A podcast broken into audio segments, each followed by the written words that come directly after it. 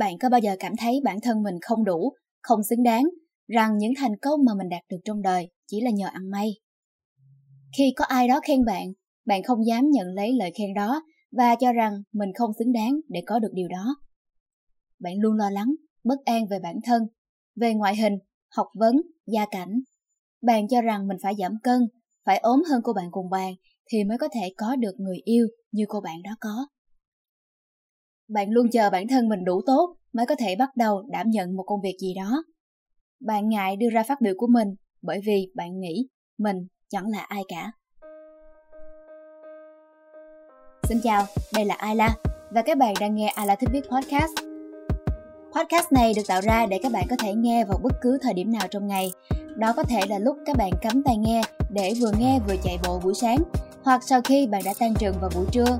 Cũng có thể giờ này là buổi tối và bạn đang nhâm nhi một tách trà sen trước khi đi ngủ.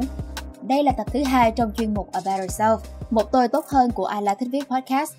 Cũng đã hơn một tháng rồi mình không ra podcast. Không biết mọi người có nhớ mình không? Nhưng mình vẫn nhớ các bạn và luôn muốn trở lại với các bạn càng sớm càng tốt.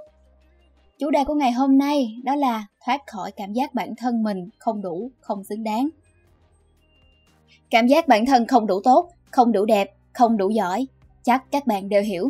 Nhìn về mặt tích cực thì nó là động lực để đẩy chúng ta về phía trước, để chúng ta cố gắng hơn. Nhưng sẽ vô cùng độc hại nếu như nó ám ảnh chúng ta và ngăn cản chúng ta thể hiện bản thân mình nhiều hơn. Để thoát khỏi cảm giác bản thân mình không đủ thì có hai điều mà Ayla đã ngưng làm và hai điều mình đã bắt đầu làm. Ayla sẽ chia sẻ hết với các bạn trong podcast lần này. Bây giờ hãy đến với hai điều mình đã ngừng làm trước nha. Đầu tiên đó là ngừng quan tâm những gì người khác nghĩ về mình. Mình hay bị mắc lỗi này nhất luôn. Có bao giờ bạn đang đi trên đường và phát hiện ra mình đang đi ngược hướng và vì vậy mình cần phải đi hướng ngược lại gấp. Nhưng đâu đó trong sâu thẳm của mình mách bảo là hãy đi thêm một chút nữa rồi hãy quay đầu lại. Vì như vậy sẽ không làm người khác cười, nói mình là đồ ngốc, đồ đi nhầm đường, vân vân. Mình biết suy nghĩ này của mình thật là ngớ ngẩn và hơi tào lao. Làm gì có ai rảnh đến mức ngồi quan sát mình đi đúng đường hay sai đường cơ chứ. Nhưng điều đó là mình liên hệ đến bản thân mình trong những trường hợp khác của cuộc sống. Hồi mình còn ở ký túc xá với mấy đứa bạn, mỗi lần mình lôi sách vở ra học là y như rằng sẽ có đứa chạy đến thảo mai kiểu như ơ con này xuyên thế, học thế này rồi sau này giàu quá không ai theo kịp, vân vân. Hoặc có những thời gian mình đi làm part time thì cũng những thành phần đó đến và nói với mình con này chắc làm được mấy trăm triệu rồi nhỉ? Giàu thế sao không thấy bao giờ bao bạn bè đi ăn ha? Trong khi đó thu nhập của mình thật sự không thể trang trả được một nửa học phí. Những người bạn đó thường hay phóng đại mọi thứ về mình như vậy. Và mình luôn cảm thấy bản thân mình thật tệ so với những gì mà người bạn đó nói vì mình đã không san sẻ cho họ thứ mà họ cho là mình có. Mình thậm chí bị điều hướng bởi những lời nói của họ. Họ khiến mình cảm thấy mình đối xử tệ với tất cả mọi người, rằng những cố gắng của mình không bao giờ là đủ. Một thời gian dài, mình đã từng rất bận tâm về điều đó. Phải rất lâu sau này mình mới hiểu được rằng Thật ra thì đối với những người độc hại như thế thì mình cũng chẳng cần phải quan tâm đến suy nghĩ của họ làm gì hết. Và thật ra thì hầu hết là chẳng ai quan tâm đến mình như mình nghĩ đâu. Vì vậy, hãy cứ sống theo cách mà mình cho là đúng thôi.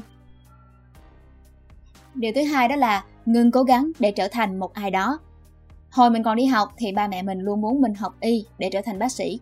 Điều này thì hầu như ba mẹ nào cũng muốn con mình như vậy. Bản thân mình thì cũng đã cố gắng theo nguyện vọng của ba mẹ và cấp 3 thì mình cũng thi được vào một trường thuộc hàng giỏi trong quận và lớp mình cũng là lớp chuyên các môn khoa học tự nhiên đứng đầu trong khối. Nhưng mình chưa bao giờ cảm thấy mình thuộc về lớp đó. Mình luôn ước mình đủ thông minh để giải được hai câu cuối của bài hình học không gian như bạn A, có thể nhớ được cả trăm công thức khoa học như bạn B, có thể giải toán di truyền nhanh như chớp như bạn C. Mình luôn phải nhìn vào gương của người khác để học giỏi ở những môn mà người đó giỏi. Suốt những năm cấp 3, mình luôn nghĩ nếu như mình không học tốt những môn khoa học tự nhiên đó, nếu như mình không học y dược, nếu như mình không đi trên con đường mà ba mẹ mình đã vạch ra sẵn, thì chắc chắn mình là một đứa thất bại. Việc chỉ chăm chăm cố gắng để trở thành như con nhà người ta đã làm hạn hẹp hóa tầm nhìn của mình về thế giới. Mình không hề biết rằng ngoài kia còn có những ngành nghề, những công việc khác mà không cần phải giỏi toán lý hóa sinh mới thành công được. mình chỉ chăm chăm lo lắng những thứ mà mình tệ hơn các bạn học sinh giỏi trong lớp mà quên mất rằng mình không hề thuộc về thế giới đó rằng mình đang lãng quên những thế mạnh khác của bản thân mình vì vậy hãy biết thế mạnh của mình ở đâu để tập trung phát triển vào nó, thay vì cứ giày xéo những khuyết điểm của mình, để mà chúng ta luôn cảm thấy bản thân mình không đủ, không xứng đáng. Và đó là hai điều mình đã ngưng làm để có thể bớt xoay ngang xoay dọc, để có thể không để tâm đến người khác nghĩ gì, làm gì, đi đâu, mà tập trung vào chính bản thân mình hơn. Nửa sau của podcast, mình sẽ chia sẻ hai điều mình đã bắt đầu để bản thân dũng cảm hơn trong việc đưa ra những quyết định trong cuộc sống điều đầu tiên, mình đã thử nói có với những thử thách khi mình chưa thực sự sẵn sàng. Khi đã ở quá lâu trong vùng an toàn của mình, mọi thứ trở nên đều đều và dễ đoán. Bạn biết chắc được khả năng của bạn, biết được việc abc nào đó sẽ cho ra kết quả xyz mọi thứ trở nên nhàm chán bởi vì chúng ta luôn làm những thứ mà chúng ta chắc chắn có thể làm được. Để thử thách bản thân, mình đã thử gật đầu với một vài việc mà bản thân mình chưa bao giờ làm, chưa bao giờ trải nghiệm việc thử gật đầu đảm nhiệm những công việc quá sức một chút so với chính mình chính là cách để bạn bước ra khỏi vùng an toàn của mình.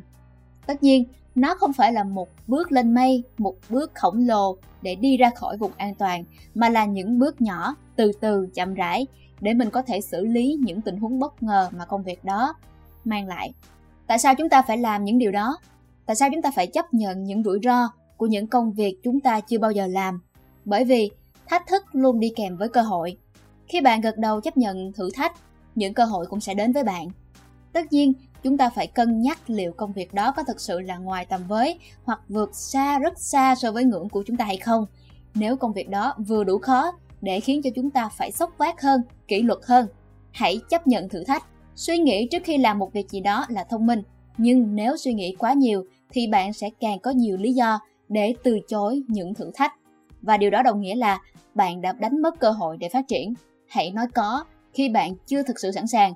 Bởi vì, thứ nhất, nếu không đẩy bản thân ra ngoài, bạn sẽ chẳng bao giờ sẵn sàng. Và thứ hai, cơ hội cũng sẽ không đến thêm một lần nào nữa để bạn có thể nói xin chào với nó. Ok, sau khi đã nói có rồi thì mình làm gì nữa? Bước thứ hai, hãy fake it until you make it.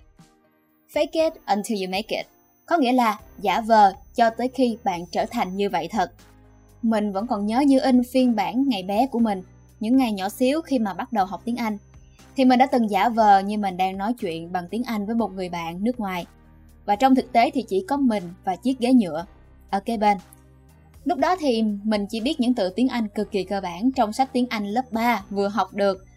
Và mình không hề biết về phương pháp fake it until you make it.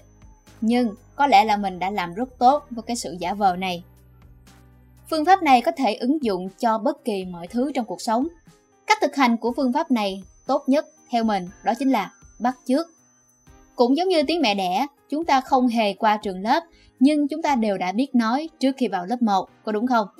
Đó là một chuỗi các hành động mà bạn đã bắt chước từ người khác. Dù các bạn đang học ngành gì hoặc đang thần tượng ai trong ngành của bạn thì việc bắt chước theo họ chính là cách học nhanh nhất.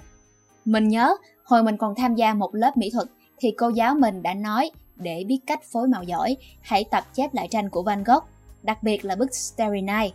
Tiếng Việt của bức này là Đêm đầy sao.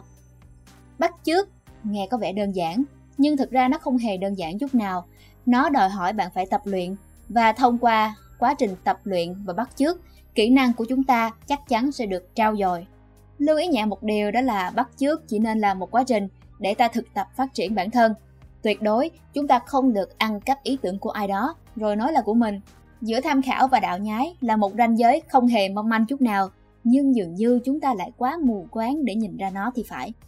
Và đó chính là những điều mình muốn chia sẻ trong tập podcast ngày hôm nay. Khi bạn thấy bản thân mình không đủ, không xứng đáng, hãy nhận thức được rằng tiến trình quan trọng hơn sự hoàn hảo và chỉ cần bạn không ngừng cố gắng, bạn sẽ đến được nơi cần đến. Chúc cho công việc, học tập và con đường phát triển bản thân của những ai nghe được podcast này sẽ luôn tràn đầy nhiệt huyết và đam mê. Đừng quên like, share cũng như subscribe nếu như bạn chưa subscribe Ala Thích Viết để không bỏ lỡ những tập podcast tiếp theo từ mình. Tạm biệt mọi người, mình là Ayla.